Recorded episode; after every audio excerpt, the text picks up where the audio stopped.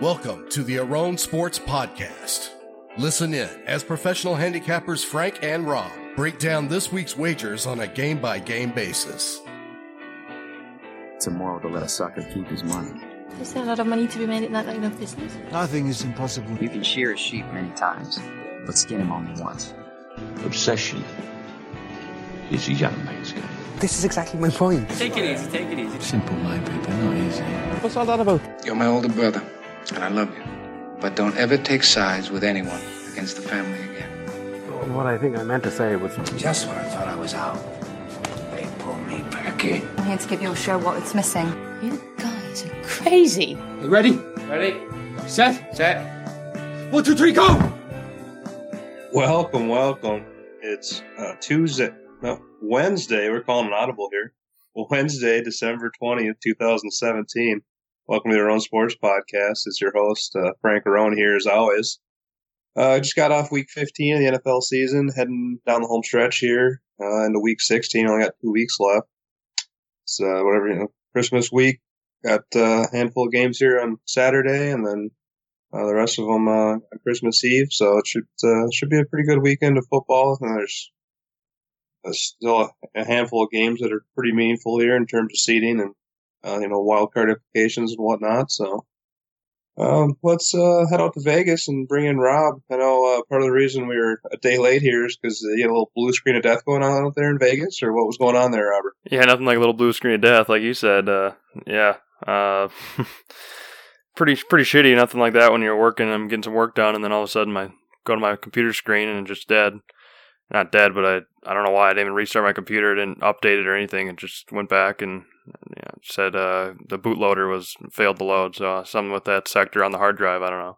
Don't want to get too. Yeah, no, actually, I I uh, sent Butter a program how to put on a little thumb drive and head over there, uh, load it on your computer, virus it up for s- you. I saw somebody with the ski mask, you know, creeping into my room when I went down for lunch. I wasn't sure what happened though. That makes sense. It's all heading up now. But yeah, so it was uh, not the best. Pretty uh, you know, not the best feeling there. But eventually got it back and going after about a day and a half of messing with it. But I was hoping I would get it going yesterday, but it didn't work out. So yeah, I'll have to take the L on this one for the late uh, late pod coming out. Yeah, and that was the annoying part too. Is I had about seven plays locked and loaded from yesterday, but a bunch of those numbers moved, so I don't really have any opinions left anymore. So, Just a change, huh? yeah. so I guess the viewers are really getting the brunt of this one. So you know, you're gonna have the listeners. You're gonna have to uh, you know apologize for that. But no, anyway, um, alrighty.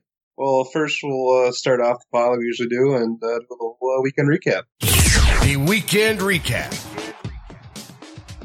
So I know for me, uh, even just talking about the games last week on the pod, you know, trying to make our picks of the week is a pretty sparse card from uh, my perspective, and ended up not really, uh, not really being involved in a whole lot of games. The one I ended up, uh, did get, did uh, got home with pick of the week on the Giants Philly over. That was nice. Just basically walking to the window uh, about mid midway through the second quarter to cash out. You just had to wait till the game was officially you know, not delayed in order to collect your money there. And another one was the uh, Monday night, uh, the over. I ended up going with just a lot of Tampa Bay defensive injuries. And I like that a decent amount, and they're pretty much moving the ball up and down at will against each other. But uh, that being said, it still wasn't even on a huge over pace because there's a turnover or two inside the red zone. Just the pace of the game was a lot slower than uh, kind of anticipated, even though they were having a lot of success. They just weren't really moving the ball that quickly.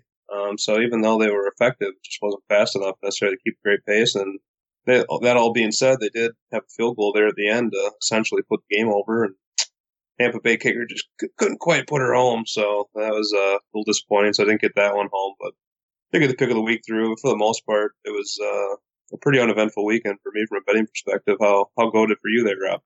Yeah, pretty similar. I uh, I only had one play. I had Houston. I released that late. I believe I re- released it either it was on the weekend, but pretty within 24 hours of kickoff. I had Houston plus 10 and a half. I figured getting over 10 is kind of a some you know good deal there uh, against Jacksonville, but obviously they just uh, got blown out of the water and pretty tough to watch. But anyway, I'd rather much rather have a game like that where you're just completely wrong side the whole time as opposed to even like that Tampa game like you mentioned. I probably one of my bigger swings of the year on money wise from them missing that field goal, trying to get it over. Uh, would have gone into overtime, so that's pretty frustrating. I know. Uh, don't want to discuss dollar amounts, but definitely might have been able to buy a pretty nice laptop. Let's put it that way.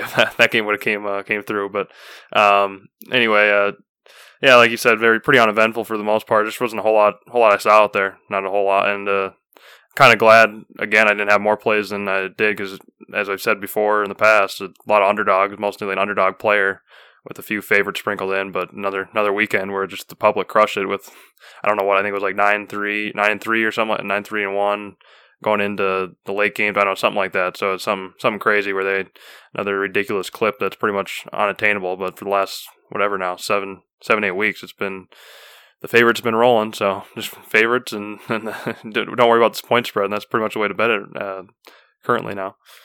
Yeah, so since the start of week seven here, Dave two Tuley tweeted this out a couple days ago. Favorites are 78, 43, and 8. yeah, that's just that's just ridiculous. Yeah, that's uh, you know, 60 almost 65%. It's like when when favorites are covering a 65% clip, I'd say it's pretty good, pretty safe to say that me and you I know that's not the whole year, but then there's still a, covering at a uh, abnormally high percentage for the year. It's like when that's the case, me and you probably are to have a great year. That's you know one thing you can count on. Well, yeah, even me. That's because, like I mentioned a few weeks back, but I didn't even. I, I lost most of my plays, and I was down the most amount of units for the whole season. Once basically that run ran st- run stopped of uh, all those underdogs winning because the underdogs started off the year really hot, and that's when I was down my most amounts. So yeah. the fact that I in the in weeks one through six, the dogs were 53, 36, and one. So yeah, they were started off pretty hot there. Yeah, so it's the fact that I kind of climbing back. Uh, I know it's a little bit different scenario for you, but for me personally, it climbing back when all these favorites are hitting is uh, and only to be down a few units here. I definitely feel, even though I'm down money, I still feel pretty fortunate just for this because it's favorites haven't hit like this and this long of a stretch and that big a percentage with that big of a sample size. And I think it's been like the past 10 years, it's the most that they've covered. So it's just obviously an historic rate. Yeah, that's that's one thing that uh, you know people I don't I think kind of devalue or that don't value enough is uh, just as um, as important as you know really maximizing your profit when things are going well is you know minimizing your loss when when things aren't going necessarily your way or you know whether that be in you know, personal life or betting or poker or what have you. It's all about uh, you know maximizing your profit when you can and minimizing your losses, and they're equally as important. And sometimes the minimizing the losses can be more important. So yeah, it's definitely a case where uh, you know you can feel fortunate even if you are a loser that uh, it's you know not worse when you know this, this is the current uh, climate been in the last couple of months here. So anyway, uh, let's head into our next segment. Uh, you, know, you mentioned that there's a lot of games here that qualify this week uh, about getting the best of the number. Getting the best of the number. So, how many games were there this week, Rob, where the number came into play? Yeah, I had three between sides and totals combined. I got three on my list here, so let me just briefly run through them. Like we always do, uh, first one here, Arizona Washington, just a side that opened four, four and a half, and closed. There's a few fives out there, and that game landed 20 to 15. Uh, so it landed right on five, so you could have got a push there, depending on where you bet it, or or a win if you bet Washington early enough uh, and didn't t- or didn't take a bad number. Um, it, it, that one too. I don't know. we're not we're not here to just you know break down the this segment's not to break down whether whether it should have landed on. We're just talking about what it did. But that that game was pretty pretty fluky, I thought, and Arizona had quite a few chances there to. I, I had the over in that game, so that was pretty frustrating. So not only get the over home, but also uh, cover the point spread without any without any pain. So that, that's a little frustrating for Arizona backers, I'm sure. Um, next game would be uh, Miami Buffalo. The, the, total came into play here. It opened 38 and a half and pretty much closed 40 almost across the board, and that's what it landed on 24-16, uh, right on 40. So that's a you know, pretty good example there. You bet it early and then uh, could have got it, or if you bet the under late. So uh, next one was a Cincinnati Minnesota total. Opened 41, 41 and a half, and closed at 43. Had some money over there, and that's no, I like the under on that one. I think I said that on the podcast that I think at the time it was 42 and a half, and then that one ended 34 to 7. Just kind of a, a no show from Cincy's offense or Minnesota's defense playing really well, whichever way you want to look at it. Uh, so that one landed, landed right on 41 there. So uh, the next one is New England, Pittsburgh. Obviously, that's a, you know the big marquee game last week, and it opened. I mean, there was it was all over the place. Kind of, I mean, you got it at one after that uh, Sunday night game with or when, when was that? Was that the Monday night game? When, when New England looked, or when now Pittsburgh? Yeah, Monday night. Yeah. So then uh, when New England looked bad, it kind of came down. Then it kind of got bet right back up, back up to three. But there was quite a few two and a halfs available, and then three. I don't. I didn't see any three and a halfs personally. Uh, there's some three with a little bit of juice on on New England, but I never saw an actual three and a half. So if you bet Pittsburgh late there, you could have got a push because that landed 27 to 27 to 24, landed right on three. So uh, you could have bet that and bet, bet New England early, or could have got Pittsburgh if you would have got a three there and pushed. You know, that, that's pretty fairly, especially with a big game like that. It's definitely uh, could have got it if you would have got the way to bet it at the right time. And then, five, or no, two more. So then Tennessee, San Francisco is another one on the, the point spread. That, that's kind of a similar deal. It could have got it one, one and a half, two. Uh, I saw it as high, it closed as high as two and a half, uh, plus two and a half for Tennessee, and that game landed 25 23. So it landed right on two, and really could have bet it either way and, and, won that one. I personally was on the money line in Tennessee, so I that's I didn't really necessarily get the worst of the number because long term my my money line would have been better than taking the two or two and a half. But in that specific instance, obviously that small sample size, one game, it's it didn't work out. But so you kind of say I didn't get the best number, but at the same time, it uh, long term it should make more sense to bet the money line in that case. But uh, and then finally Dallas and Oakland uh, opened two and a half, and then pretty much closed three across the board. Uh, and that one landed 2017, landed right on three. So I don't know. Those are other than that Arizona Washington. That was kind of a little bit more nitpicky with the fives out there. But other than the other five games, they're pretty much all closed, almost widely available at the number, or opened widely available at the number that it landed on. So. Um, but all five of those, you know, just perfect uh, reason why we want to do this segment, show how important that number is, because you really could have bet either those either sides of those games and either pushed or won or, or lost, depending on when he did it. So really, really important just to hammer that, keep hammering that home like we do always week, every, uh, like we do every week here. Yeah, exactly. That's and with our three late games last week and then the night game, basically three of the last four games of the day, which a lot of times your average person is, you know, either doubling doubling down if they did good or you know trying to get their money back if they did bad. Um, you know, three out of four of those games, you bet the side, you should have either got a push or a win, regardless of which team you bet on. So, um, you know, it's just something to obviously keep in mind. We kind of say it every week, but good thing to hit on those. So, alrighty, um, let's jump into week 16 here and uh, head over. No more Thursday games, which you know, thank God for that. Uh, can't can't get a repeat of that Indy Denver game from last week. Yeah, I mean, as uh, tantalizing as that game was, uh, I, won't be shedding too many tears. Going to be running those back uh, every Thursday. I, I just just across the board, pretty pretty horrible product, and kind of throws off fantasy betting pools and everything that, that's so far away. It's not you know like the night before or whatever. The fact that it's on Thursday, it's kind of screwy. So yeah, it's still kind of funny no matter what. With. It's still kind of funny no matter who you put there on Thursday. The NFL still makes boatloads of money, and people still bet the game like it's a, a marquee game. So pretty yeah. crazy how that works. Uh, that's why I assume it's not going to change anytime soon, unfortunately, for viewers and the quality of the game. Just because, yeah, because of the money. But what are you going to do? Um, all right, so then the first game looks like we got uh, what, two Saturday games here. And the first one we have Indy traveling to Baltimore. We got the uh, former Baltimore Colts now in Indianapolis uh, looks like Baltimore's laying what 13 and a half at home here, the total of 41. Yeah, just ridiculous. It's so high here. Uh, my power rating Baltimore minus nine and a half. The Westgate Open, Baltimore 12 and a half, and the Westgate look ahead was Baltimore minus 10. Uh, briefly mentioned here, like I always do, we use the Westgate in Las Vegas, just a, a sports book uh, off the strip there we'll use for the lines. It's more of a sharper book, but we'll just use that uh, for the look ahead line, which is with the line that was available last week before the last week of games here.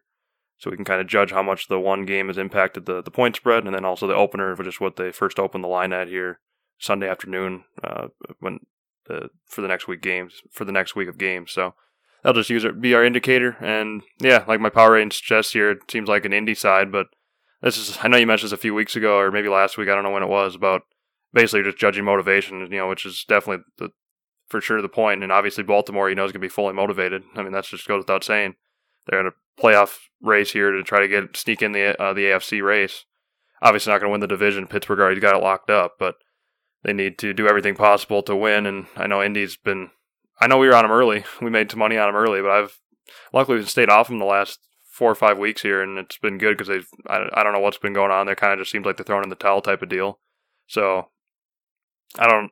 My power rating suggests to go Indy's side, but just another deal where do you really want to take Indy even even getting close to it, two touchdowns here? And I'm sure that's why the point spread's been jumping up so much. It's and I won't be surprised if it goes up to even up, even up to 14. But I'm sure at 14 the Sharps will kind of buy back. I would assume just taking two touchdowns out of principle, but I, I might have a little bit in pocket, but just like another deal, you want to pull your teeth with Indy all, all day. So, um, I don't really, I really don't have much on this game. I'm, I'm I know for sure I'm not going to be laying doubles with uh, with Baltimore, so I know that. That's why I kind of made my power rate nine and a half, or why it kind of came there. But again, it's just Indy or pass. But I don't I don't even really have much interest in Indy here on a, even on the primetime game.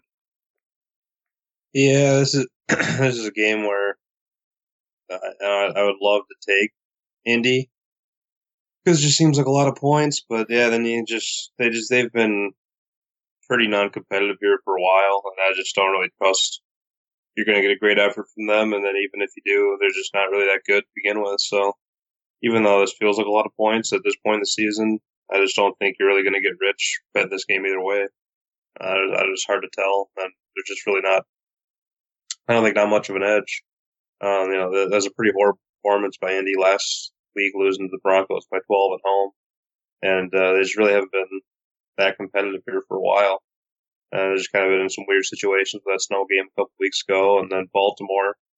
Uh, you know, they looked looked a little bit better against Pittsburgh, losing that close one there um, a couple weeks ago, and then uh, last week, you know, they took it took it to the Browns a decent amount. You know, it wasn't overly impressive, but they handled them somewhat. So I, I don't. I, just, I don't think they're still that good. So there's no way I'd ever lay this kind of price with the Ravens. But I just I'm not really that interested in the Colts either. So pretty easy to stay away from me. Uh, next game is the NFC North champion Minnesota Vikings heading to Green Bay to play at the Pro Bowl uh, Packers here. They don't have one player in the Pro Bowl.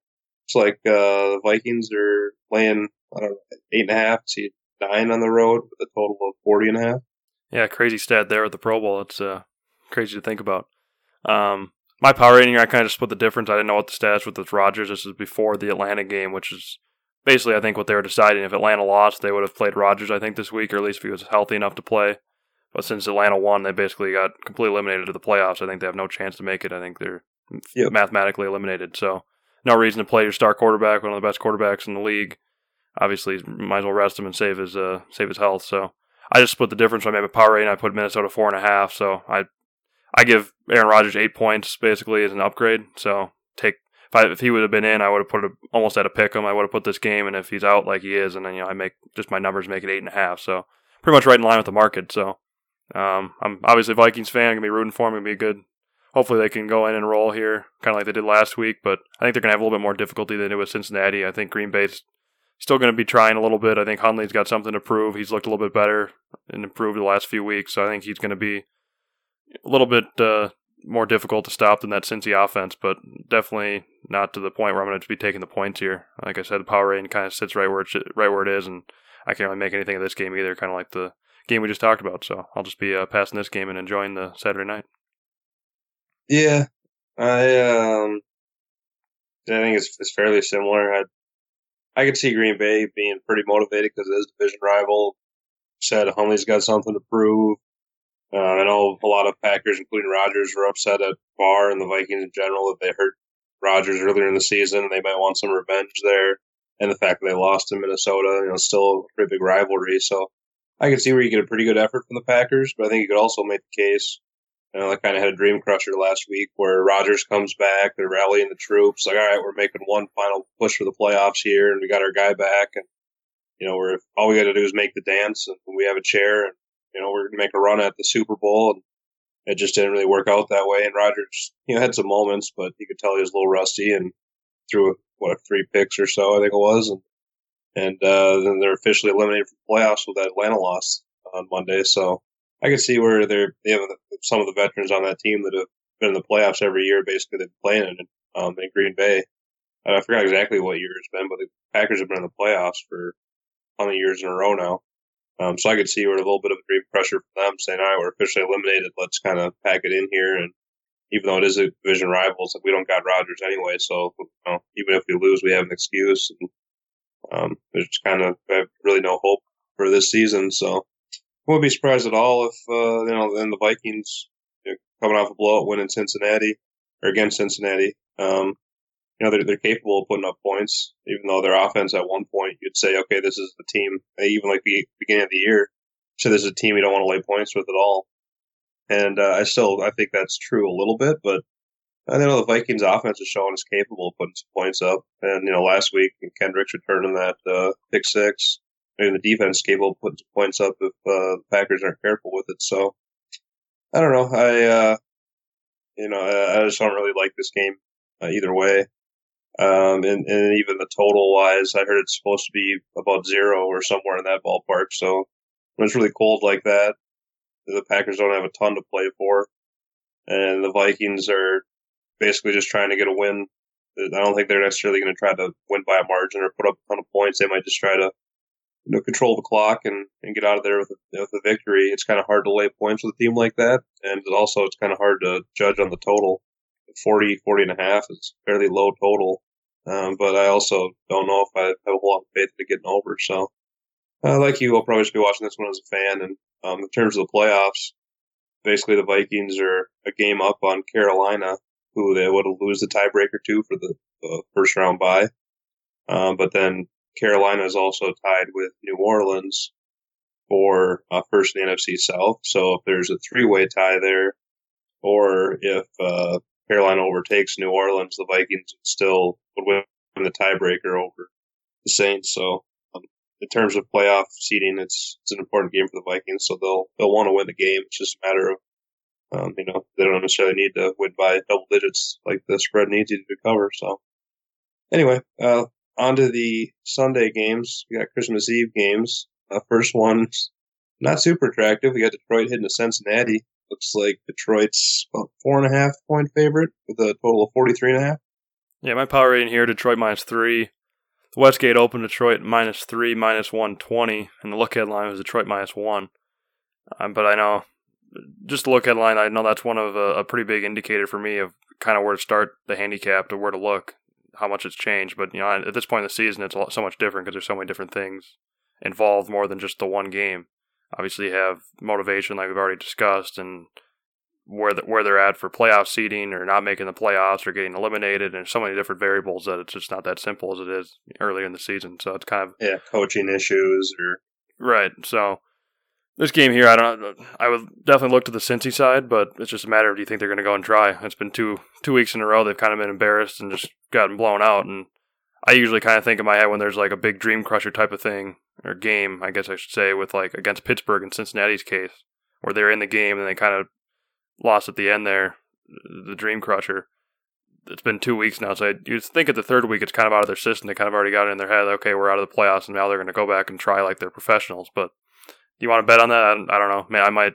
I already got a little bit of money on Cincinnati uh, currently, but I don't at five at plus five. But I don't know. It seems uh, definitely not uh, a sure bet by any means. Not that there are any of those, but I look at the Cincy side, but definitely pretty pretty weak lean. But uh, and then total wise, I don't don't have a whole lot either. It's 43, 43 and a half. So yeah, another game, just not too exciting. It's just been a lot of that last few weeks here in the NFL.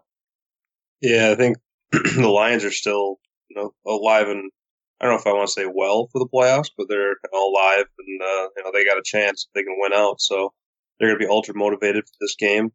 And uh, Cincinnati have been blown out twice now, in back to back weeks. And the news servicing that Marvin Lewis is likely out at the end of the year. Uh, their coach, you know, who, who's to say exactly where their heads are at? Um, I, I don't know. It's kind of a guessing game.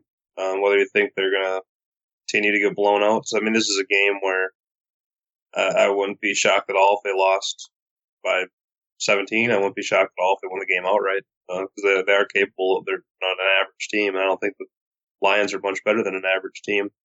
So if you get the home field, you know, they, I think they're very capable of winning the game if, if the effort's there. Uh, but I just who, who knows if the effort's going to be there or not. So just out of yeah, sheer numbers play, I think I'd take the Bengals, take them, get the five, just kind of hope that they have a decent effort. And now, now that maybe the coaching rumors have settled down, because I know the, the rumors broke like an hour before the game last week against the Vikings. So maybe, you know, Marvin Lewis had a week to kind of clarify those a little bit and, you know, maybe pride will set in for some point for the Bengals. And, and if they do get a, have a good effort, getting five points against a pretty mediocre Lions squad, that's just not, not that great and not able to pull away from people necessarily, uh, even bad teams let alone a, an average team. five feels like a lot of points here to play on the road. Uh, like I said, that just reflects the potential motivation mismatch here. So, although I don't feel comfortable with it at all, I, I definitely put a little nibble on the Bengals, basically like you did. Next game, we have the Chargers heading to the Jets. Uh, looks like the Chargers are laying six and a half with a total of 42. Yeah, my power rating here, the Chargers minus four. The look ahead line, or sorry, the Westgate opener was the Chargers minus seven and a half. The look ahead line was the Chargers minus ten and a half. So, pretty big adjustment there. Uh, I think that just has to basically do with Petty looked a little bit more feisty than I think people were giving credit for. So who knows if he can have another performance like that. That, that final score there against the Saints was a little misleading. I think. I think it was a little bit closer of a game than that would suggest, and obviously that Ingram run there at the end that had a huge, whatever, 50, 60 yard run, meaningless run at the end when they were going to basically run the clock out, which uh, was good for my fantasy team, but not so good for my under that I had. So I blew that right out of the water. So that's always fun. But, uh, so with this game, it, I don't know, the Chargers are, they kind of got, not embarrassed, but they kind of got blown out of uh, Arrowhead there at Kansas City last week in that divisional game. That was a huge game for me, I know, for division future. Actually, I think you tweeted at me. I forgot to respond to that, but I have to do that after the podcast. Oh, here, no, but- no problem. yeah, well, uh, that just uh, jogged that memory or jogged that thought in my in my head. So, um, with this game, I, it seems to me like you you have to look at the Jets getting seven or pass. I don't I don't know to me, and I know the Chargers are a good team, but it'll be interesting to see. Uh, yeah, like once it comes to the weekend here, if this this game moves a whole lot, if the public's going to be behind the Chargers again after that big loss that they had that they suffered, or, or not, I'm kind of going to be curious to see where this line goes. I really don't know if it seems to me like it kind of just going to sit in this six and a half, seven range, but I won't be shocked really at all where if it went either way. So, um, yeah, but yeah, I think for me, if Jets plus seven and be a, a small, a small lean, but I definitely don't like it a whole lot. Just like I said, after how Jets looked last week, it seems like they played pretty good. I don't know if I can get another performance like that out of them. So we'll have, we'll have to wait and see. But yeah, Jets are pass for me. Yeah, you wonder if uh, since Petty looked confident last week for you know the quarterback for the Jets, there, Petty. You wonder if this line will keep free falling, or or if uh, there'll be some Charger support here by the end of the week. Um, yeah, I, I don't know. Uh, like the last time I, I got in bed with the Jets a couple weeks ago against Denver, uh, it totally no showed for me and it absolutely burned me. So yeah, maybe I'll just ask you little- what your feeling is, and I'll just do the opposite. Might not be a bad idea. yeah, exactly. I, I'm a little hesitant to jump back on that, uh, you know, the Jets bandwagon, uh, but at the same time, it, I just I don't know. I think it's a lot of points, and and uh, the Chargers on the road, they're just a team like, we've said over and over again. They're a team that I don't really feel comfortable laying a big number with, and I also, if they're a dog, I think they're a pretty pesky underdog. So it's just why don't take the point situation? And there's a, a here again a motivation mismatch where you have the Chargers, uh, even though that loss hurt their their chances of making the playoffs a decent amount last week, at least winning the division for sure. Um, they're, you know, they're still alive here in the AFC. They they went out, so they're they're still going to be highly motivated. A couple extra days to prepare. I mean, uh, I guess well, one day extra to prepare. Um, and an often embarrassing loss like that that was on national TV. You think you get a pretty good effort here for the Chargers, and then the Jets.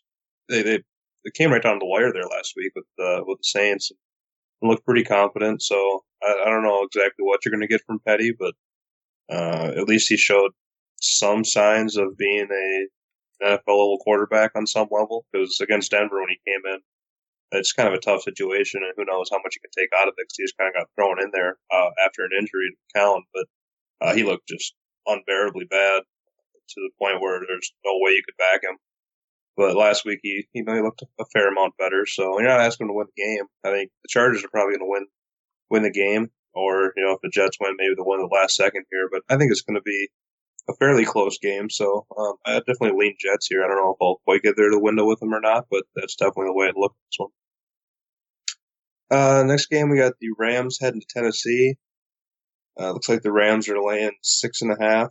Uh, I see a couple sevens juice towards Tennessee, and a total of 47 and a half, 48. Yeah, this uh, number kind of shocked me. I'm not gonna lie. My power rating: the Rams minus three, the Westgate Open Rams minus six and a half, and the look ahead line Rams minus three. So, um, just that's a huge adjustment in both these teams. That's where this one is a little bit more, um, true to the earlier in the season with the look at line. I think because you already know where this, these teams are. You know the coaches are going to be safe, or at least I, would think Tennessee. You're not really sure, I guess, but you'd assume everybody's safe and they're both fighting for playoff. Or Rams are already in the playoffs. They're fighting for seeding, fighting for the division, and then Tennessee's obviously fighting for kind of the division, but mostly just to get in the playoffs. So the fact that this number moved four points essentially through three to seven, which is about the biggest, you know, going through really two key numbers. It's not through it, but going from point A to point B and three to seven. That's that's just a big move, uh, adjustment, and Tennessee is. I don't. I don't really downgrade Tennessee at all from last week. I don't. They kind of just thought they're kind of what I thought they were. And keep in mind, they're underdogs. Denny, is that Denny Green over there? yeah, exactly. But uh, they were. Uh, yeah, exactly. I wish I had that little soundbite. But the funny part is Tennessee almost won the game. They just gave up a, a, field goal at the end, which okay, it's against a San Francisco team that's what three and whatever they are, three and ten or whatever they are or were. Yeah. But the fact is, they were two and a half, two two and a half point underdogs going into that game. So they're really they're expect that's exactly what they're expected to do. So how can you you can't downgrade Tennessee's now on the other t- token of the coin? Okay, now you upgrade the Rams that much off of one performance. It's like yeah, you can maybe make that argument, and but uh, I, don't know. I, am not going to. I'm not going to make that big of an adjustment. I can maybe see a point or two points max, but I think this is just way too way too over way too big of an over adjustment. So I mean, Tennessee seven is going to be an automatic play for me, and even six and a half I'm going to be on Tennessee. I I don't like Tennessee. I've said it pretty much all year how low I am on Tennessee and trying to bet against them. But now that they get to the point where they're this devalued, I mean, they're they're really going to be uh, double digit underdogs, if almost two touchdown underdog if you get to the Ram if they you know flip flop home field advantages here. I mean, that's just that's just too much. I don't know. I I, I think I'm pretty high in the Rams as well, but uh, it's just I think it's just too big of an adjustment here. So you just got to take the points, I think, or pass. Yeah, I basically could have just recorded that and hit play and and played my thoughts back because it's pretty much echo the same thing. I'll get into my uh, music just, my music recording software. I'll just do that here quick and just do a little Control C, Control V right next to it. Yeah, if you wouldn't mind. And then just you got to invert the voice to make it a little bit sexier. Can you do that with that audio software? I don't know. It'd be pretty tough, but uh, I could try. Um, no, I mean it was it's absurd. Like coming out of that game, I know the Rams look phenomenal. Don't get me wrong. I, I saw someone who had Doug Baldwin in fantasy and needed like five points out of him and got completely shut down. I, I understand how uh, handle you know how how badly uh, Seattle got beat. It was just across the board, all three phases, uh, just just pretty terrible. But coming out of that game, you had podcasts um, across national podcasts and you know, TV shows and everybody's saying, okay, you know, uh, what's his name? McVay's locked up coach of the year now. You know, Gurley's should, should, serious MVP consideration. The Rams are the most dangerous team. People got them two or three in their power rankings. It's like, you know, it's an impressive performance, but calm down a little bit. It, it, people are saying like, you know, they're they're more dangerous on the road than they are at home. And it's like, you know, a couple weeks ago they went and got spanked in Minnesota. So let's, you know, let's, let's take a little bit of a chill pill here with the Rams. You know, they're, they're a good outfit. Uh, they got a lot of, a lot of talent and, uh, you know, they, I like their coach quite a bit, but, you know, it wouldn't shock me at all to, uh, have them fall flat on their face after, you know, kind of what, uh, you know, what they might see as kind of, uh, passing of the torch there in the NFC West. That's kind of been. I thought you tweeted out. Didn't you tweet out that, that was? Do you think that's the best team ever in the history of NFL? yeah, yeah. After you know, that one week performance, five Bears, the whatever, the almost undefeated Pats, and now this Ram, this year's Ram squad. That's what are they? Ten and ten and four. Yeah, ten and four. I mean, that's right. Uh, honestly, it's, it's unbelievable buzz. Um, and and then after you know, a couple weeks, they they lost to Philadelphia, and you know they they beat the Saints in a pretty competitive game at home the weeks before that. So uh, you know, it's a good win. Don't get me wrong, but the Redskins went in Seattle a few weeks ago and won. We talked about it on the pod last week. Seattle, they got a great home field still, but they just really haven't been that spectacular at home. So, um, it, you know, it's impressive, but it's not like it's, you know, it's not a miracle by any means. And, uh, I don't know with this, with this Ram squad, uh, they're, like I said, they're going up against what's basically been their biggest rival in the NFC West, kind of like the bigger brother that they've been you know, trying to topple here for the last few years. And they finally did it. And emphatically, now they head back, um, head back home and then, you know, celebrate, I'm sure. And then they head to Tennessee. So it, it wouldn't surprise me at all if it's a huge letdown spot for them. And then, and that, and I've been as anti Tennessee basically as you can be, even before, uh, that bandwagon really got going where people were talking about, oh, Tennessee, you know, they're a quality team and, you know, a good playoff team and, you know, probably going to win the South and Mariota's going to take a late step forward. I've been anti Tennessee since day one here, basically, and saying they're just not that good a team. Anybody who's watched them, uh, you know, it's not that difficult to see. They're just not that not that impressive of a squad, regardless of what their record says. So uh, it kind of pains me to have to be back in Tennessee, uh, as unimpressed as I am with them. But at this price range, it's just just absurd. I just I don't think it's warranted. And uh, you know, and that's I think he would be getting the value on Tennessee even if the Rams were in a great spot or fully motivated. But uh, you know, spot wise, it's just not a great spot for the Rams. So this price range, uh, give, give me the Titans. Let's roll. Also, to add in, I don't think either of us side of the West Coast team traveling east here in early early slot time in the time zone. So that's another huge factor that's been profitable over the years as well. Yeah. So all right, well, next game, a pretty sexy one here. Got uh, Cleveland headed Chicago. Chicago laying six and a half, total of thirty eight. Yeah, um, keep this one short. I know that much. My power rating here: Chicago four and a half. Westgate open, Chicago seven. Look at line, Chicago six and a half, and yeah, like you said, it's six and a half pretty much across the board here. A little bit of juice each way, but lean Cleveland, I guess. But it's pretty much the same thing. It's just a repeat of every time I'm going to lean Cleveland. But I've been doing a good job of uh, done a good job so far this season. The last part of the season to stay off of Cleveland, and not going to change that trend now. I think if this were any spot in the last six, seven, eight weeks here, I think this would probably be the best spot for Cleveland. Uh, I just don't think Chicago should be laying this many points. Obviously, my power rating that's what suggests as well. But I'm just not going to jump on the Cleveland uh, train right now and, and sit there and knock my head against the wall. So, uh, small lane to Cleveland, but probably not going to get there. Yeah, no, I, I'd agree with that. Um, I've been banging my head against the wall enough times. I think with Cleveland this year, I just don't. At this point in the year, you know, who knows if they're going to be frisky at all or not. But I just don't have any interest, and we we've seen Trubisky land points before. That doesn't seem to end well either. You know, against the Packers a few weeks back, Chicago is what like four and a half, five, somewhere in that range. You know, obviously Green Bay is a little bit better than, than Cleveland, but uh, I don't know. I have no interest in laying this kind of this kind of points to Chicago, but also uh, I just don't really feel like uh, I want to back to Cleveland again. So stay away from me. Uh, next game we got Tampa heading to Carolina. It's like uh, Carolina's about a ten point favorite here at home, with a total of forty six and a half. Yeah, my uh, my power rating here: Carolina minus ten. The Westgate Open, Carolina minus nine and a half, and look at line Carolina minus nine.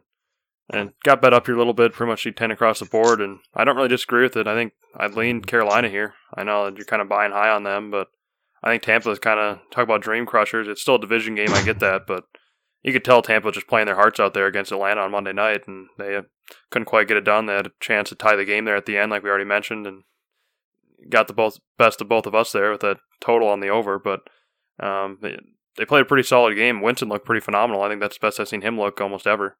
He played pretty good there under the spotlight, but I just it's hard hard for me to imagine they're going to be able to put up another performance like that.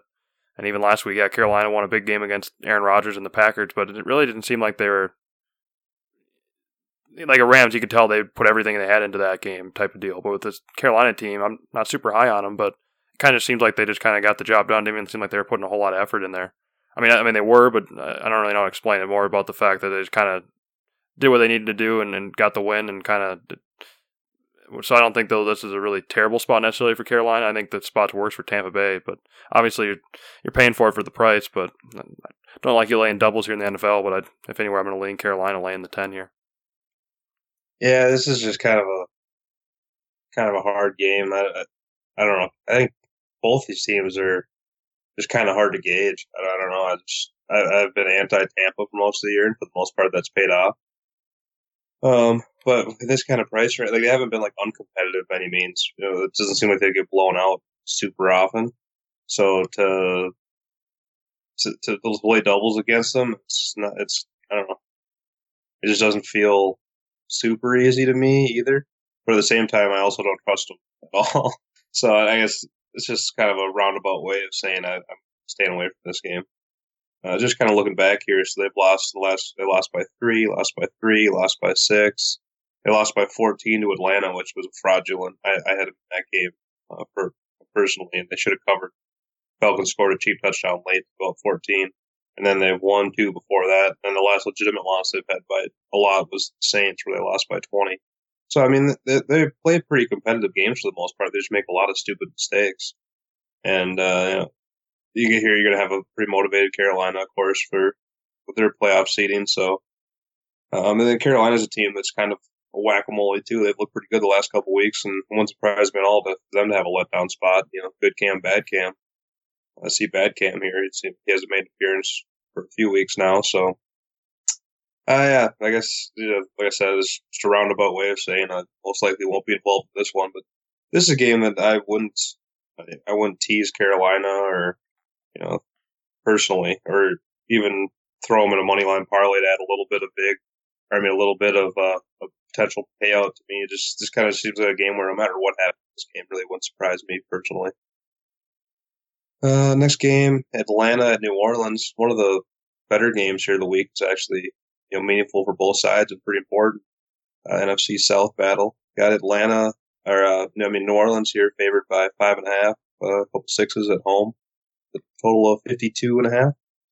Yeah, my power rating here: New Orleans minus three and a half. The Westgate Open, New Orleans minus five, and the look ahead line: New Orleans minus four and a half. And I I like uh, Atlanta here quite a bit. I know that. I I got a few sixes at a few of my books that I have. I'm kind of waiting to, to buy on it, see if it gets bet up anymore. But I think it's just a little too high. I mean, division game like this, they both need the game pretty much like blood. Atlanta needs. They they went out here the last two games and they'll win the division. And New Orleans, obviously, so just a big game. It's pretty much the crazy how the scheduling. I don't know how poor of a scheduling that is, but the fact that all the NFC South teams play to their last three weeks of the season is pretty seems pretty ridiculous. But um, so yeah, I, don't, obviously know where the motivation is for both these teams. Atlanta's coming off a short week, I get that, but again, there's a little bit of an adjustment with the look ahead line there, and I don't think I don't think New Orleans and Atlanta's performance, maybe Atlanta's a little bit worse against Tampa Bay, but I don't think New Orleans' performance was dominated by any means like it should have been against the Jets. So I don't really change a whole lot from my perspective after watching the whole game, both of those games last week. So I think uh, you know just getting points here is the way to look. I don't know how. I don't know. I'm not going to lay it with New Orleans, obviously. So it's Atlanta plus six, I think, is an auto buy for me, and uh, I don't know. We'll see if it gets any higher or not, but I'm definitely gonna have a six in my pocket before kickoff. Yeah, I like Atlanta here too. Um, I think New Orleans, they, you know, they were kind of they, they, were the, the, you know super sexy team, whatever a handful of weeks back when they had that comeback against the Redskins and they'd won whatever it was, like eight in a row, nine in a row, something like that. And everyone was like, "Oh my god!" You know, after they started 0 2, this New Orleans team is the most dangerous team in the league, and all this stuff, and a bunch of people were penciling them in to win the NFC. And now the last couple weeks, they uh, you know they go out and they lose to the Rams, and then they, they look pretty unimpressive last week against the Jets and their win. And uh, people have kind of started to, to back off a little bit on them, which is kind of interesting. And uh, it's also this Falcons team is just kind of interesting. Um, they've they've been a kind of a darling of the sharps here with a a pretty gaudy uh, yards per play differential, and uh, they've kind of they haven't really lived up to that totally this year. You know, even though they got the win last week, they only won by three and didn't look unimpressive, but they didn't look particularly impressive either. So, um, I don't know. It'll be interesting to see. I think Falcons, if if they did uh, get the playoffs here, they could potentially maybe turn it up a notch and, and be better. But I think right now they're just kind of a solidly above average team, and I think the Saints are maybe a tick better than them, but I don't think they're much better and uh, I think this price is just a little bit too high. Uh, so I, I lean to Atlanta here too, and uh, I'll probably end up having a bet on them. Next game is Denver at Washington. It's like Washington's laying uh, three with extra juice or three and a half at home, the total of forty and a half. Yeah, my power in here, Washington minus two and a half. Westgate Open, Washington minus four and a half, and the look at line, Washington four. So I don't know. This seemed like a little little high to me, but I don't. Do I really want to be back in Osweiler in Denver? I don't. I don't know. It's just kind of a, a crapshoot type of deal. You another team with another two teams. You don't know where the motivation is really, and who knows? And especially after Osweiler coming off a pretty big game last week, and he looked pretty solid, which that's always scary. So. Uh, yeah, lean Denver plus three and a half, just taking the points here. But I think this game should be closer to three. I think it should really be right on three, or even a little bit lower than that, even. But um, obviously, tell that just from my power ratings, but yeah, I, I don't know. It I don't know if I want to get in bed here with Denver and Osweiler, so uh, lean Denver. But well, as of right now, I'm just going to be uh, staying away. Yeah, this is yeah, kind of I don't know, kind of a tricky one because you got if Denver's defense in particular shows the effort they've shown the last couple weeks, I think three and a half is a pretty good price and you know a pretty good bargain against a still a banged up Washington team that even though they got the win last week, like you mentioned in one of the, the number segment, kind of a fraudulent win. I know Arizona got in the red zone four four times or something like that, or five times kick field goals every time. So uh, definitely uh, wasn't. It was a little bit of a you know misleading final there, and I think Washington's really not uh, going to be playing too great of football here down the stretch. So you kind of want to take Denver, like you said, after a couple pretty impressive performances in a row. Uh, I don't know if I totally trust this Denver team to keep going. But that's definitely the way it looks. Because if you get anything, if you get even close to as good an effort as their defense showed in the last couple weeks, I think they could really uh, cause some problems here for this banged up Washington offense. And uh, I just think three and a half or even at three, uh, yeah, it would be a really good bargain. So I think uh, basically, I, I think it should be. Um, you know, basically, I think worst cases it should be Washington by three if you knew you're getting a good effort out of Denver. So I think they're kind of giving you the half point because uh, there is still a little bit of uncertainty there for for Denver. Uh, but I think I'd be willing to, take the chance that they are going to come out and play a, a, third good game in a row here, and or that Washington is going to kind of catch up to them. That they've been a little bit overperforming at least last week, uh, kind of what they've actually been putting out there. Uh, next game we have Miami to Kansas City. Kansas City laying 10, 10 and a half with a total of 43 and a half. Yeah, my power rating here: Kansas City minus nine and a half. Look, uh, Westgate Open, Kansas City minus ten. Look ahead line, Kansas City minus eight. And I don't know this one. I don't have much at all. I think it's total sitting right where it should be at 44, 43 and a half, and uh, the, the, spread I think is about right. So I don't have much to say on this one. I think uh, I, I don't really trust Kansas City laying this many points. I think they're kind of figured out a little bit after the Andy Reid's not calling the plays anymore. Their offense, that's been for the last three weeks, and the last three weeks, their offense has looked pretty solid again, like they used to look at the start of the year. And it's just that defense, I think, is a big question mark, and they kind of showed up last week and shut down the Chargers pretty well. And I would kind of assume, assume something similar here this week, but um, I, I don't really want to. Like I said, I'm not going to lay doubles here with Kansas City, so I'm just going to be staying away in this game.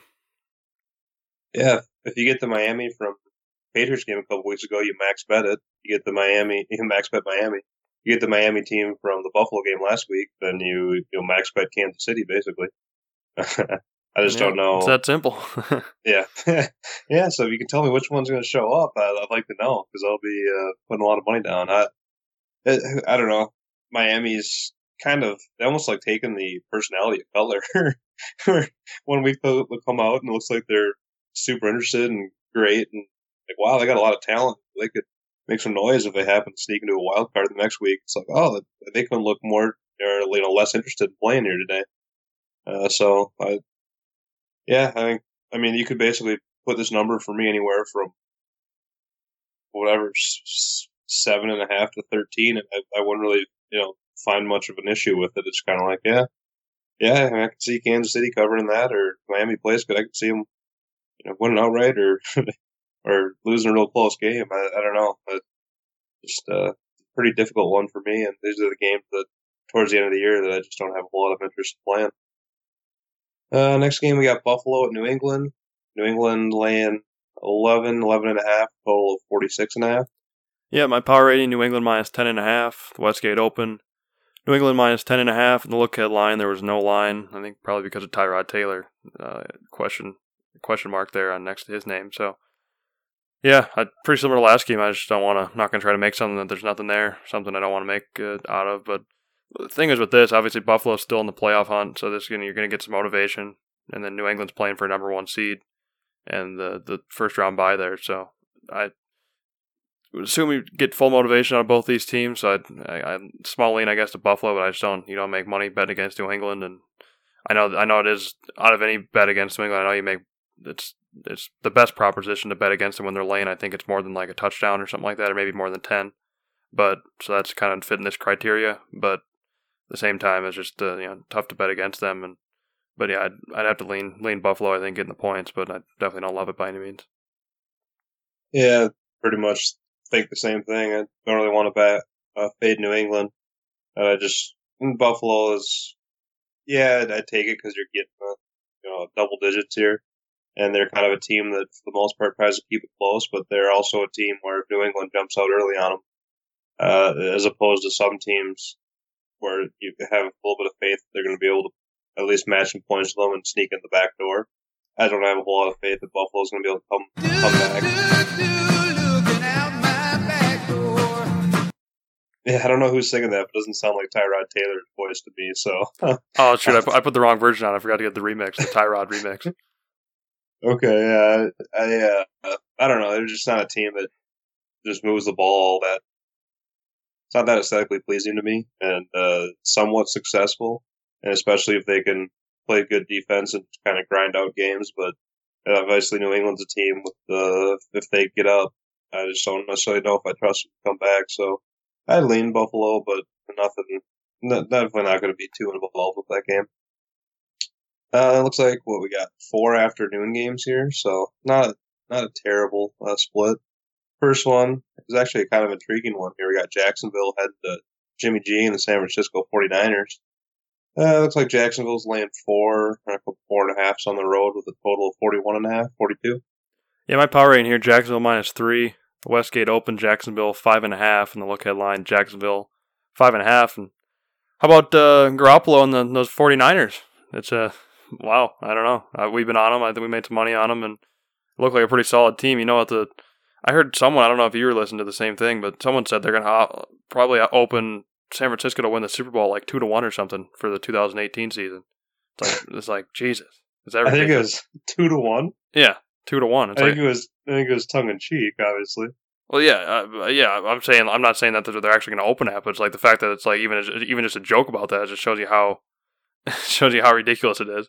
But uh, it. Oh yeah, I bet you they're going to be one of the highest, if not the highest, handles on team totals over. That's for sure. Yeah. So it's just. All, I'm, the point I'm trying to make is just how yeah how much hype there is, and then you have obviously Vegas close by specifically up north or whatever, it's close by San Francisco, so you get a lot of people come over the border and bet in the northern northern places here in Nevada to, to bet on San Francisco. So if you have a hot team, that's what they're gonna be betting, and they're you know the darling now, kind of like the, the Vegas Knights are to Las Vegas right now in in uh, NHL. So it'll be interesting to see if they can, especially if they can keep rolling down the stretch here. San, like this is a big game for them too. If I mean if they can somehow win this game, yeah, the the publicity on San Francisco is going to be ridiculous all off season. So I mean, I've been on them, riding them high, but eventually they're going to be to the point where they're going to be overvalued, and then you're going to start betting the other side, and you might be able to get some pretty good value betting against them. So uh, even right now, I think uh, you know both teams are still pretty highly valued here. So I think you're not really getting much of a discount or an overpricing situation, really. So I, I at this point range, I think I'd probably lean San Francisco, but if it does come down at all, uh, if if I can get to, to, a three, flat three, I think I'd probably bet Jacksonville or at least lean Jacksonville laying three here. I think they just got to at some point here. San Francisco, they've been winning some close games and staying in it, but I think it'll be interesting to see how Jimmy G has against a good defense, and we know Jacksonville is probably one of the best defenses in the in the league right now. So it'd be interesting to see what he does if he can move the ball, and I have a feeling he might get be able to get shut down a little bit and have a little bit of a rude awakening. So. I'd want to take Jacksonville here, but at this point, at this point spread, more than a field goal, I just can't do it on the road. Yeah, my initial thoughts, big picture with San Francisco are kind of the same. Where you know last week even we um, said you know the, the bandwagon might be getting a little too out of control here, so we both kind of like San Francisco, uh, but at the same time when they're laying points uh, against a, a team like Tennessee that's not great shakes by any means, but you know playoff team.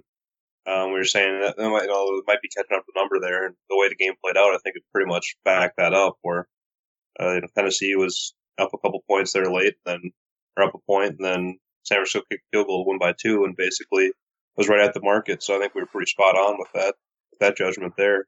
And you know the the pendulum will probably keep swinging if they keep winning games like that.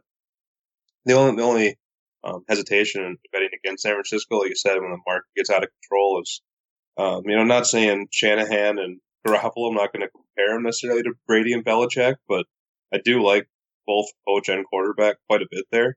So that could be one of those things where even if you do see some numbers that are a little bit inflated by a point, point or two here and there, um, you can still um, kind of buck buck that and still Buck be that. profitable. What? I said buck that. Oh yeah, but you can still you can still kind of buck that and be pro- profitable um, if you do have a, a coach and quarterback combo that are um, know, a good combo. And so that's something we'll we'll have to see. Obviously, when it comes next year, uh, and kind of evaluate that when it gets to that point. Uh, it's going to be kind of hard for me to fade both of those because I've I've been a fan of uh, both of them. You know, when Shanahan was in Atlanta and Jimmy G was back up there in New England, I was pretty high on both of them. So the fact that they came together, I think, is a pretty good pairing. It'll be interesting to see how those are evaluated going forward. Uh, as far as this game, I, I I tend to pretty much agree with you. Um, I think at current price, uh, if you force me to make a bet, I'd probably take San Francisco and just hope they keep close. But we really haven't seen Jimmy G go up against a, a stellar defense yet, and they are still pretty devoid of playmakers for the most part. Hyde's pretty good, and Goodwin's been pretty good as a receiver, but I don't think any of those you know, are talents necessarily right home about. So going up against a premier defense here, expect expect them to have a little bit of a a tough day here. So I, I think if it does get down to the three, I would probably go Jacksonville, and at four and a half, I'd have the slightest leans in San Francisco, but it would, it would probably be a stay away here at the current price. Next game, just just an awful game. We got Giants headed to Arizona. Uh, Arizona laying three and a half at home, a total of forty. Yeah, I don't know what you do with this one, but uh, my power rating Arizona four and a half. Westgate Open Arizona five. Look ahead line was Arizona seven. So obviously a little bit of adjustment here came down, sitting three and a half four, but I don't, I don't know. Yeah, throw g- give me my dart and get the little bit of a cricket going. I'll throw my dart at the board. I if you have any I idea, got the blindfold for you. I'll be putting it on. Oh, okay. Yeah, I do a little bit of uh, yeah, for sure.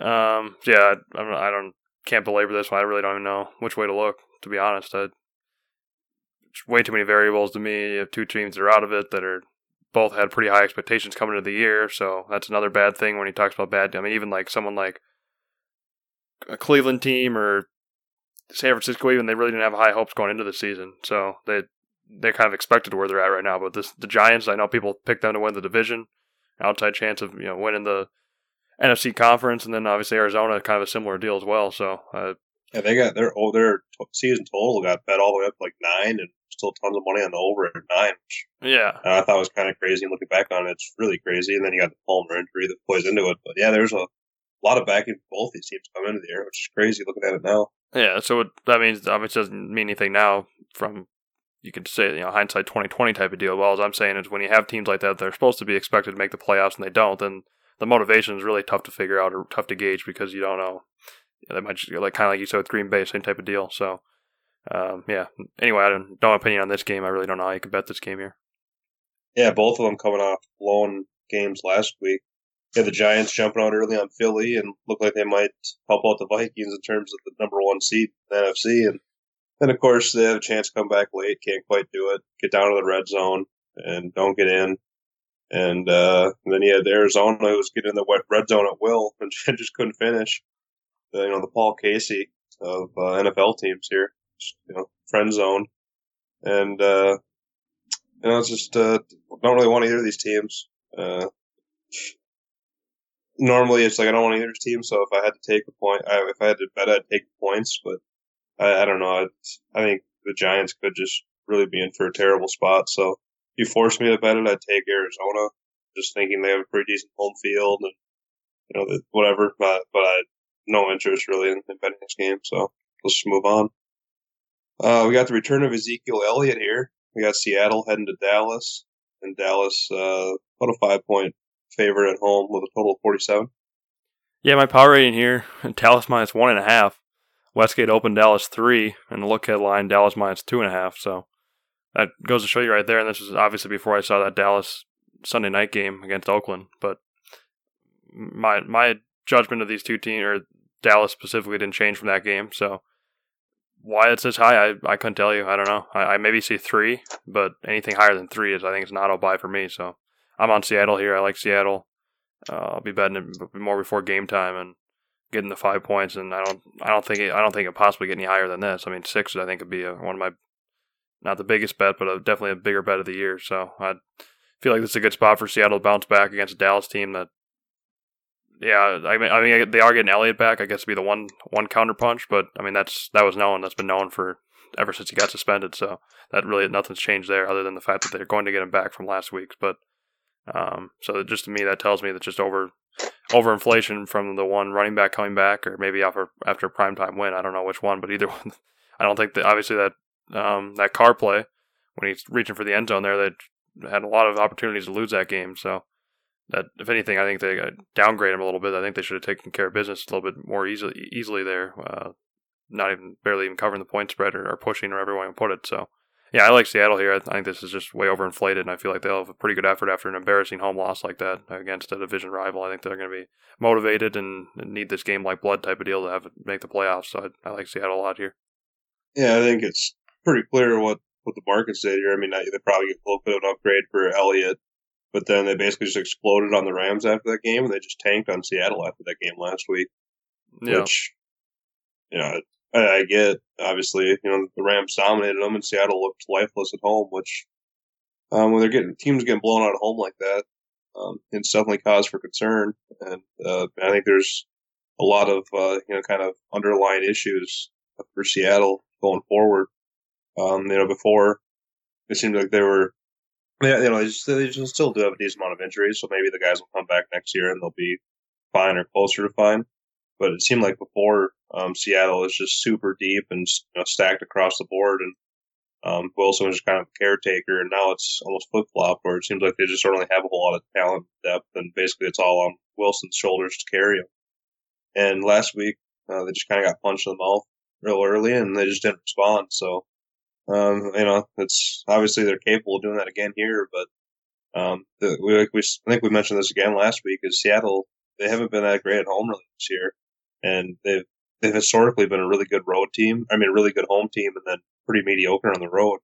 Where this year, um, it seems like they've been basically the same no matter where they play, home or away. So it doesn't really bother me here. The profile of this game, them head on the road. Um, you know, Dallas getting Elliott back will be a little bit of a boost, but uh, the first game back, um, he might not, you know, necessarily fit right back in perfectly with the offense too. It might take a little bit of, uh, you know, some shaking off the rust here. So, um, yeah, I, I, just think, yeah, this seems like a, pretty big number, and both teams need it, need the game really quite a bit. And I just think it's pretty big overreaction to uh, Seattle's awful performance last week. But you know, you're going to get a real good effort from them uh, coming back this week and looking to prove people wrong, and you know, kind of calm that down a little bit. And I, I do think Wilson's quite a bit better than Dak, so you're giving me a significantly better quarterback and five points in a pretty good spot. Uh, I think I like that quite a bit too myself. I know you've been a big Garrett fan for a coach though, so that's probably one big coaching coaching mismatch. Yeah, exactly. I'm not a big fan of the clapper, so give me a big coaching advantage, a big quarterback advantage, five points, and and motivation. Um, yeah, I'll, I'll I'll be like one of those little, uh, you know, little mice or little hamsters where they just keep hitting the button. They keep dispensing the, the, the plus fives till I overdose. So let's do it. Um, Sunday night game, pretty, or no, this is, this is an afternoon game too, or is this flexed? I don't even see any, night. I don't see any what? Sunday, I don't see any Sunday night game. Huh, are weird. They, I wonder. They, are they done? Says, this Pittsburgh Houston one I thought was on Sunday night, but it says TV is NBC, which would be the Sunday nighter, but Okay, I'll look into that while you're talking. We got Pittsburgh uh, laying eight and a half, nine on the road, uh, heading to Houston, and uh, total of 44. Yeah, my power rating here: Pittsburgh minus nine and a half, Westgate Open Pittsburgh minus ten, and look ahead line Pittsburgh minus eight. And I you have to look to the Houston side. I think I, am just not going to be getting in bed with him again like I did last week. I know that much with the eight. He just looked pretty awful. I know he might have a little bit of a bounce back, but again, motivation. You, know, you don't know where it's at, and but no way I'll be laying this many points with Pittsburgh, and just for the simple fact that they played out of their competition. We've seen that time and time again over this season, over this season and, and past seasons with uh, not only Roethlisberger, um, but I don't know, and also Tomlin. It's you know just the way he coaches. I don't know why why it is exactly, but just the way he prepares a team or what I don't know. But they play down to their competition, and that's just the the facts. That's what happened. So I when especially after a big game with last week, I feel like that's just a game they're going to get in and get out and try to get a win. So, I, boy, I don't know.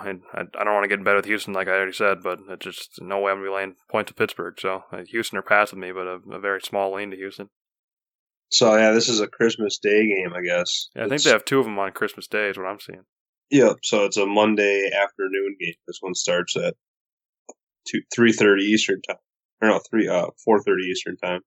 So yeah, it's uh, Sunday night football on Monday afternoon. Since they they branded it as Sunday night football, so they got to call it that no matter when it is. But it's actually a Monday afternoon Sunday night football. If that makes any sense. um, yeah, Pittsburgh plays up and out of their competition, coming off a huge game against the Patriots. Seems like a perfect letdown spot. Uh, Houston getting blown out.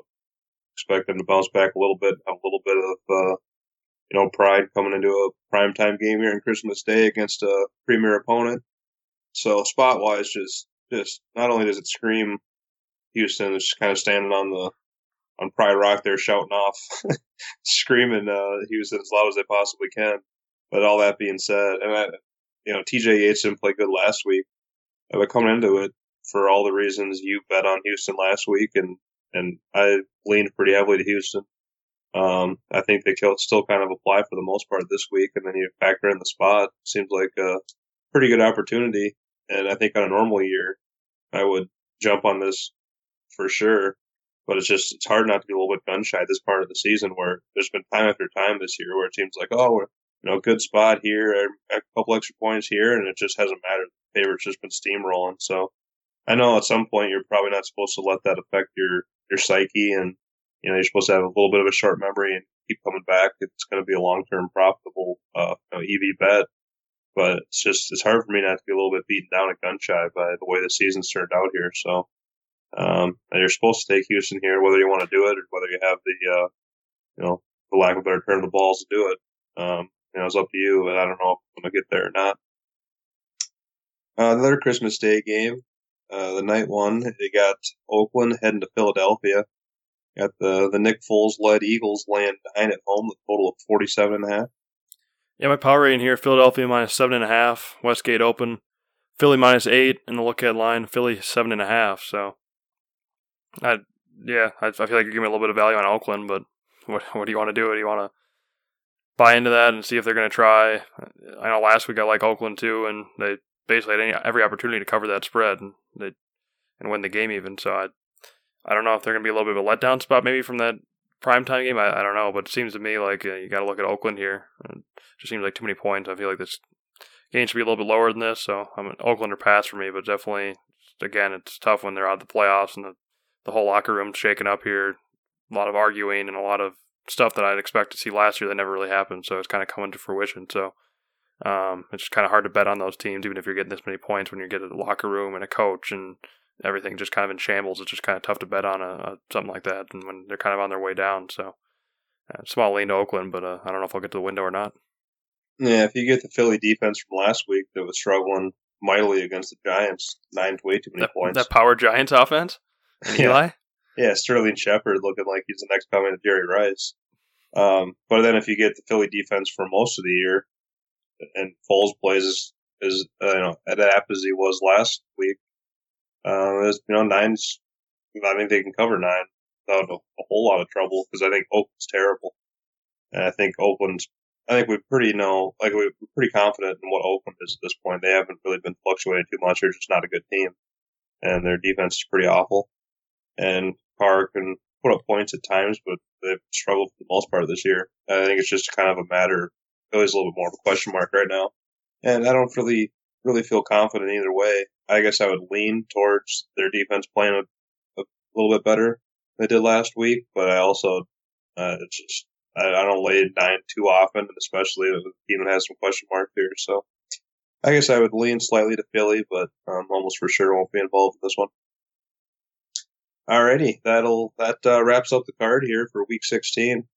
I know uh, this this week there's not not a ton of opinions. Like I said, there's just a lot of games where it's hard to know, you know what what uh, how teams are going to be motivated. Uh, you know exactly a lot of a lot of bad matchups here as gets later in the season. So I'm sure next week is going to be even worse than this week. Where there'll be a lot of totally irrelevant games. So we'll try to make next week's pod a little bit shorter. And and uh, probably get back on our Tuesday schedule. But uh, anyway, let's finish out this pod with our picks of the week. The AS Pick of the Week. All right. So last week I had the um, Eagles Giants over 40 or 40 and a half, somewhere in there. At halftime, Oh. I think it was like 21 20 or something like that. gonna I say, got over, but had the over for the first half, right? 40 and a half. yeah, they got doubled up for the first half. Uh, so yeah, that got there pretty easily. And then you had the uh, over in the Chiefs Chargers game, which was close but didn't quite get there. So Close, but no Looks like I take- cigar. yeah, looks like I take the T box back there, Crabber. Yeah, well, that's what uh, I think. This is me personally. I think I'd rather have you go first in this card because I got a few in my mind. I think you're probably gonna take one of them, and I'll take the one you don't take. Yeah. Um. Yeah. Let's see. Yeah, there's definitely a handful that uh, jump out, and I wouldn't be surprised if any one of them got blown out. Actually, but um, I think what I'm going to do first is I think we both liked quite a bit. I'm uh, going to take that uh, Seattle plus five, and hope for a little bounce back from the old Seahawks. USOB. Huh. Well, That's a good pick. gotta play that first of all. But I, yeah, that's where I was looking. That's where my, my main spot was. So I gotta get a little creative. If I want to, I got two teams basically. I got to figure out which ones I want to go with, and I think I'm gonna have to take Tennessee.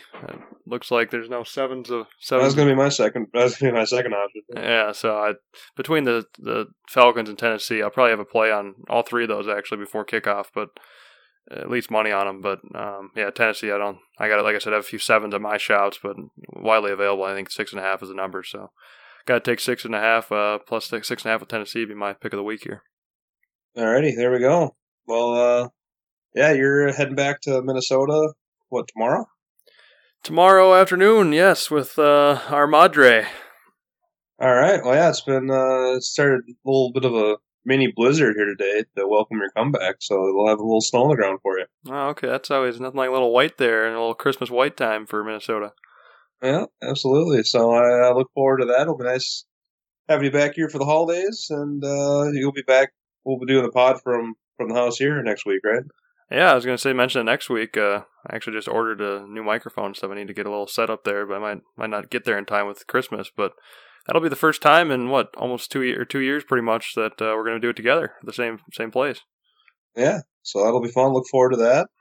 And maybe we'll have a special guest or two on, depending if anyone's around for uh, the pod next week. It'll probably be an abbreviated one for week 17, like I was saying earlier. So uh, probably, probably make it a little bit shorter. But uh, anyway, Yeah, hopefully I don't get any uh, don't get any BSODs, blue screens of deaths. But other than that, yeah, uh, yeah, absolutely. Any concluding thoughts here in the pod this week, Rob? no, yeah, every, wish everyone happy holidays. Uh, everything the usual stuff. Uh, that's Christmas will be before we do the next pods. Yeah, Merry Christmas, Happy Holidays, and and we'll get the New Year in, thing in before that. But uh, yeah, it'll be good to get good to come home, good to see everybody, and get to watch the games and stuff in the the old basement uh, TV room when I get there. So excited about that. Yeah, absolutely. I wish everyone a, a Merry Christmas, and hopefully Santa brings everybody what they want. And uh, the, the football betting Santa Fairy brings everybody what they want this weekend here too. And uh, we'll be back next week post Christmas to uh, break down Week 17.